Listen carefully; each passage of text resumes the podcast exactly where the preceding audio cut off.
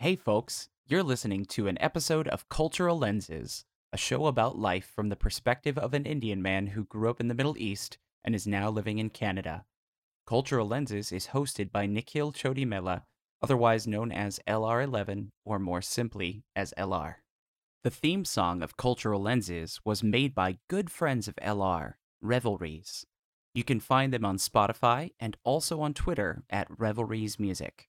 And finally, to keep up with LR and all of what he does, make sure you follow him on Twitter at LR the 11th, on Instagram at LR11, and on Twitch, where he occasionally streams at twitch.tv slash LR11.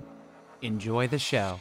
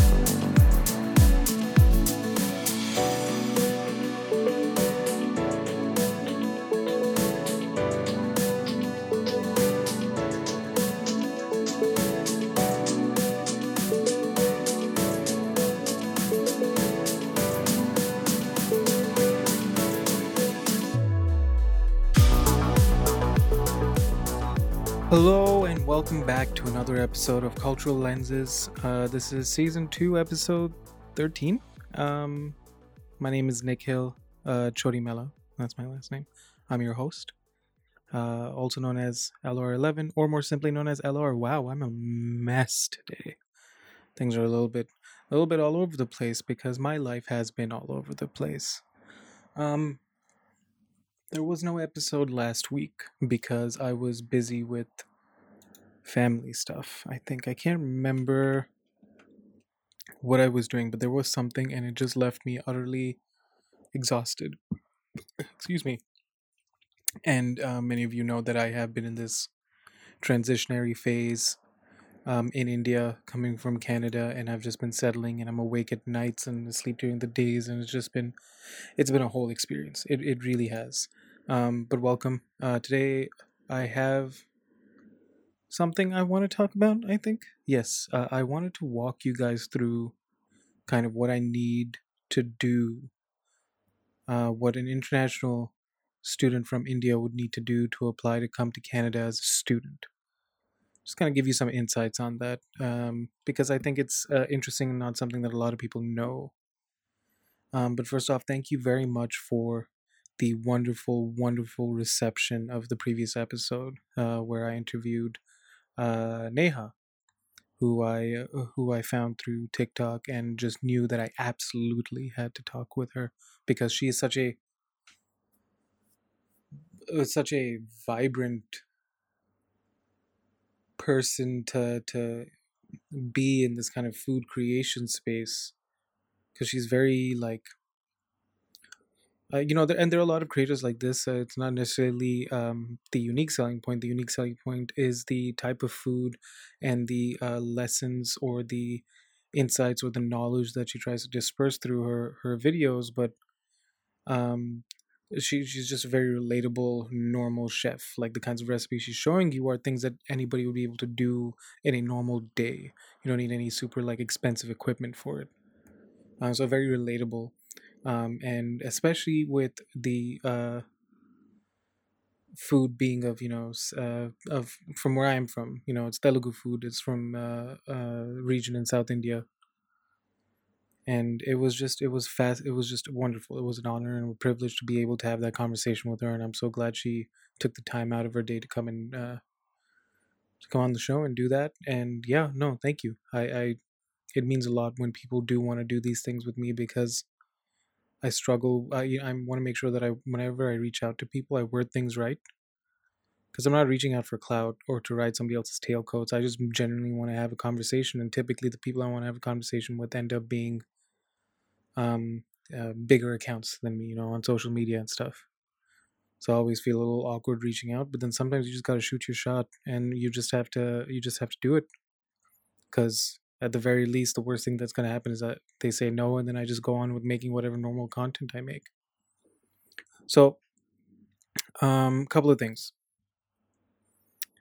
Um what was I going to say? Um yeah, no, thank you very much for that. Um I do have a Fanhouse finally. I'm going to put up the link in the description, but please do not feel obliged or obligated to do anything just yet because I am not in a position I thought I would be, but things have been kind of happening and I'm not in a position where I am able to start making content for Fanhouse yet. But I've I have it set up and now all I need to do is just start posting.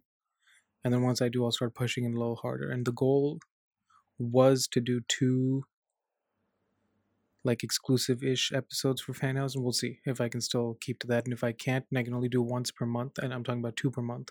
If I have to bring that down to once per month, then the price for Fanhouse is also going to come down. So we'll see. Um, but yeah, no, today I wanted to walk you guys through uh, the documents and the process of what I would need to apply for a study permit. Now, this particular study permit I'll be talking about is the Student Direct Stream.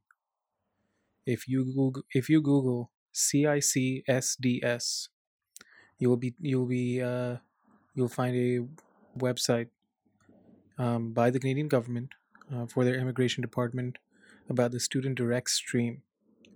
And I'm going to be reading a lot of this uh, off the website, but depending on where you live, you may be able to get your study permit faster through the Student Direct Stream. We try to process most SDS applications within 20 calendar days. However, some applications may take longer. To get faster processing, you must give your biometrics as soon as possible, meet all the eligible, eligible, meet all the eligibility requirements. A study permit is not a visa and does not by itself allow you to travel to or enter Canada. You may also need a visitor visa or, or an electronic travel authorization if you do, we'll issue your visitor visa or ETA with your study permit. That's just page number one about the process. Now we're going to go to who can apply. And so this is a specialized stream of students because they recognize that a lot of the uh, international students are coming from these particular regions, I suppose, where they might have deals set up with the government. And so this is different from the normal process where the documents are slightly different and the financial commit, uh, commitments are greater um, which you'll find out uh, as I walk you through this now. So, to be eligible for faster processing through the Student Direct system, you must be a legal resident living in one of the following countries Antigua and Barb- uh, Barbuda, Brazil. I'm, I'm sorry, I'm absolutely sure that I butchered uh, that, but that's spelled B A R B U D A. Antigua and Barbuda. Um, Brazil, China, Colombia, Costa Rica, India, Morocco, Pakistan, Peru, Philippines, Senegal, St. Vincent and the Grenadines, Trinidad and Tobago, and Vietnam. You must have an acceptance letter from a post secondary designated learning institution, and there's a bunch of like, you know, colleges, uh, community colleges, universities, whatever, um, in Canada, and each of them have to be designated as an official learning institute by the government of Canada and then they get a number, and then that's what uh, makes them eligible to um, international students to come and study in Canada. So th- there has to be specific universities. So you need to have an acceptance letter from a post-secondary designated learning institution. You must live outside of Canada when you apply. You must have proof you have paid your tuition for your first year of study, and since my current program is only for one year, um, that was simple enough to do must have a guaranteed investment certificate, a GIC of 10,000 Canadian dollars. What is a GIC, you ask? That's why, thank you for asking, random person. A GIC is a Canadian investment that has a guaranteed rate of return for a fixed period of time. Um, and there's some other requirements regarding the GIC. I won't bore you into uh, with too much detail, but basically, over a period of 12 months, that money comes back to me upon arrival in Canada, I do get a lump sum of money, and then the remainder of it is given uh, to me, uh, released to me uh, over time. So the money is it's not going anywhere; it is coming back, but it is a significant amount to be asked for upfront, especially because um, international st- uh, tuition fees for one year of study is probably about 30,000 Canadian dollars. Um, and a majority of my, so that's 40,000 um, Canadian. So, and a majority of my listeners are based in the US. So I'm going to convert that for you real quick. Uh, 40,000 Canadian dollars is 32,000 US dollars. Um, you need to get a medical exam before you apply if you need one. Um, get a police certificate before you apply if you need one. Have your most recent secondary or post secondary school transcripts. Have a language test result that shows either an international English language testing system, academic or general training score of 6.0 or higher, or a test evaluation de français score that is equal to a Canadian language benchmark. So basically, they're either looking for English or French proficiency uh, with the specific systems. So I did my IELTS recently in order to um, appease this uh, portion of the application, and I should be getting my results anytime soon. And then, depending on where you're applying from, you may also need to provide other documents. Make sure you include all the documents required by the visa office that process your application. So that's um, that's the system that I'll be using. Um, the normal system, except for the financial commitments, is pretty much almost the same. And I'm also sure, except for the English language requirements, because English language requirements will come through the university. Because uh, typically, so what happens is, at least in the normal way, the university will ask you for your English proficiency or French proficiency. And if you're not up to par, alongside your normal programs, you'll be taking English as a second language so that you can make sure, you know, you're able to get through the schooling and you understand things. Um, and it's just, I mean, I understand it. It is a mass, you know, it's a widely used application. So they might not, they won't be able to individually check each application or the uh, qualifications of each person applying. But I, English is my main language, the only language I speak. It is my first language. It's the only language I'm fluent in. I did my post secondary uh, I have a bachelor's degree from Canada that was taught entirely in English. So it was a little uh, frustrating. It was a little upsetting that I had to prove my English proficiency. Um, but yeah, that's the process, at least for Canada, of what it takes to uh, for somebody in my position who is privileged and has the money to do so um, do this faster option um, because otherwise you have to prove that you have the money and you're able to support yourself. This is through the regular application. Um, yeah so um, i have a because i've lived in canada now for seven years i have a canadian bank account and i thought i'd buy the investment certificate with them the gic and I did that and I got approved for it and I I'm all all I have to do right now is pay. But because the GIC is set up for typically um, it is a program for people who have not been to Canada before. So they open a bank account for you. They have this uh, GIC set up for you. So all you got to do is land, and you know just start using it, and that money will start reflecting in your bank account. And you have a normal bank account. Um, and I checked with the bank beforehand. Hey, listen, I already have an account existing. Is it possible to do this, this, and this? Like, you, you don't need to open a new account. Just connect a new product to my, you know, existing uh, account. And they're like, yeah, no problem. We'll take care of it. But because it's usually set up for somebody who's not in Canada yet, and you can only use it until you get to Canada, they lock down my whole account. So now I can't even use my account. On top of that, the phone provider that I use um, in August, before I knew all of this was happening, you know, when I knew all of this was happening and I started to make plans in August, um, I told him, hey, listen, first week of September is when I want all my, just cancel all my shit. I, I don't need it anymore. I'm to be out of the country. Just put me on the lowest paid plan so that I can keep my number active, which was like 15 bucks or something. And I will, um, um, when I come back, I will come get back to my normal plan, whatever. No, I talked with the lady on the phone. She said, "Yeah, yep, yeah, no problem, sir. Let's, uh, yeah, we're, we'll we'll take care of that. We'll do that." Um, yesterday, I got two days ago or something. I got bills for the last two months or something. because they had not made those changes and they kept my plan active. And when I talked to customer support, they said, We don't see any notes or changes, so we can't do anything for you. You're going to have to pay it. So that's me now out $180 on top of everything else I still owe from the previous bills, which they also did not even include. And so I do not know what they're doing. Um, and I can't even I can't even pay for it because it's all part of my um, it's all it's all that money's locked up in my bank account um, because of the whole GIC situation. So it's been an interesting couple of days. Um, because I've also had to scramble. I only learned about the medical exam part that I absolutely needed before my application because I misread things, everybody misread things, uh, whatever. We're getting past it, but it's not going to delay anything. But I misread things, and I'm like, oh, if they tell me to take a medical exam, I will.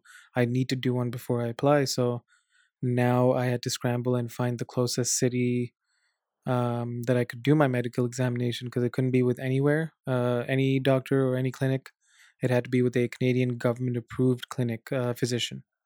And the closest city is either a 12 hour train ride or a one hour flight. So um, I'm flying out, doing the exam, spending the night at my um, um, my cousin's husband's place, and then coming back.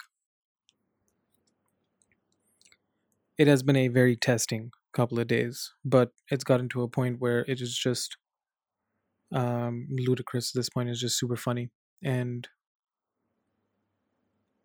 I don't know. I'm good at cri- I'm good. I'm, I'm I was telling somebody I'm I'm good in situations like this. Crisis, uh, crises, crisis, crisis, crisis. During in crisis situations, crises, crisis, crises. In a crisis situation is when I'm usually at my calmest and I'm at my most functional, especially when it comes to responding and dealing with things and coming up with plans which is why I've been able to get through all of this no problem. Um, it's just been most, uh, mostly like emotional exhaustion and emotional burden more so than anything. Uh, emotional exhaustion and an emotional burden. Yeah, it's just taking an emotional toll on me overall. This was not how I wanted to leave. I didn't want to leave in the first place, but none of this was happening by my choice, and it was just a bunch of bad luck. So things have been um, interesting to say the least. So uh, I don't know if if there's anything I could tell you, it's it, it, and and this is all easier said than done, and this all comes with years and years of just like dealing with things. But it's focus on things that are within your control. Why are you going to sit down and worry about something that you absolutely cannot control? Especially if you know you can't control it, come up with alternative plans to make sure that you're prepared for the worst case. And yes, while all of this has been really rough and it is still, uh, you know, I'm still working through it, I have been preparing for the worst case for a while.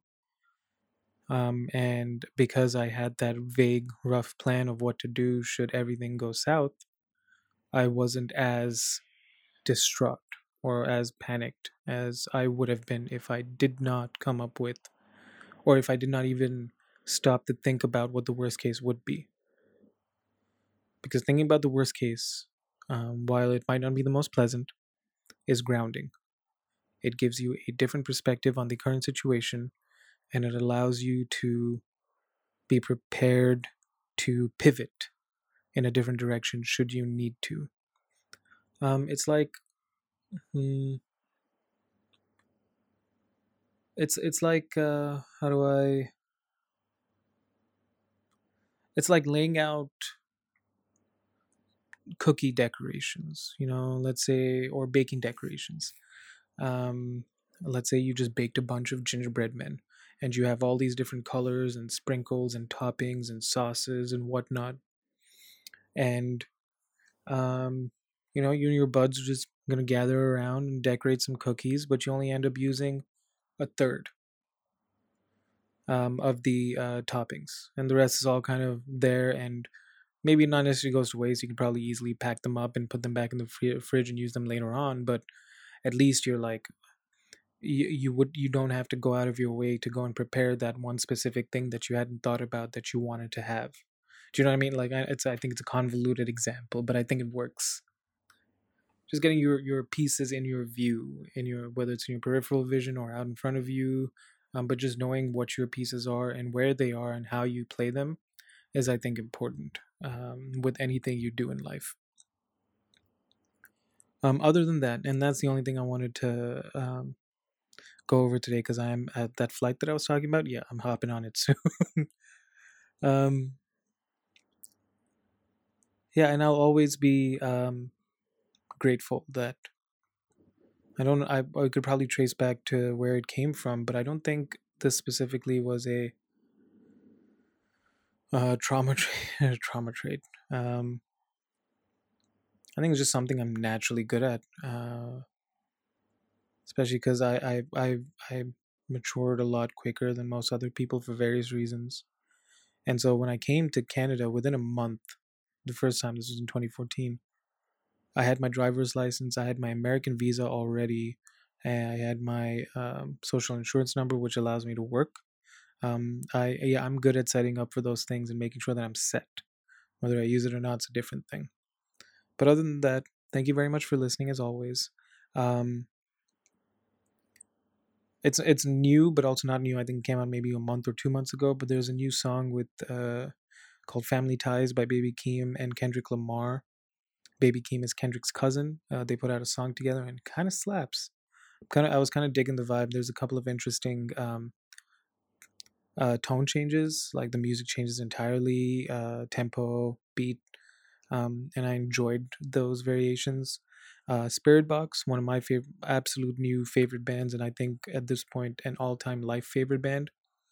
Um, they're currently on tour on a boat on a cruise ship, but they put out a new album last month. I cannot recommend that enough.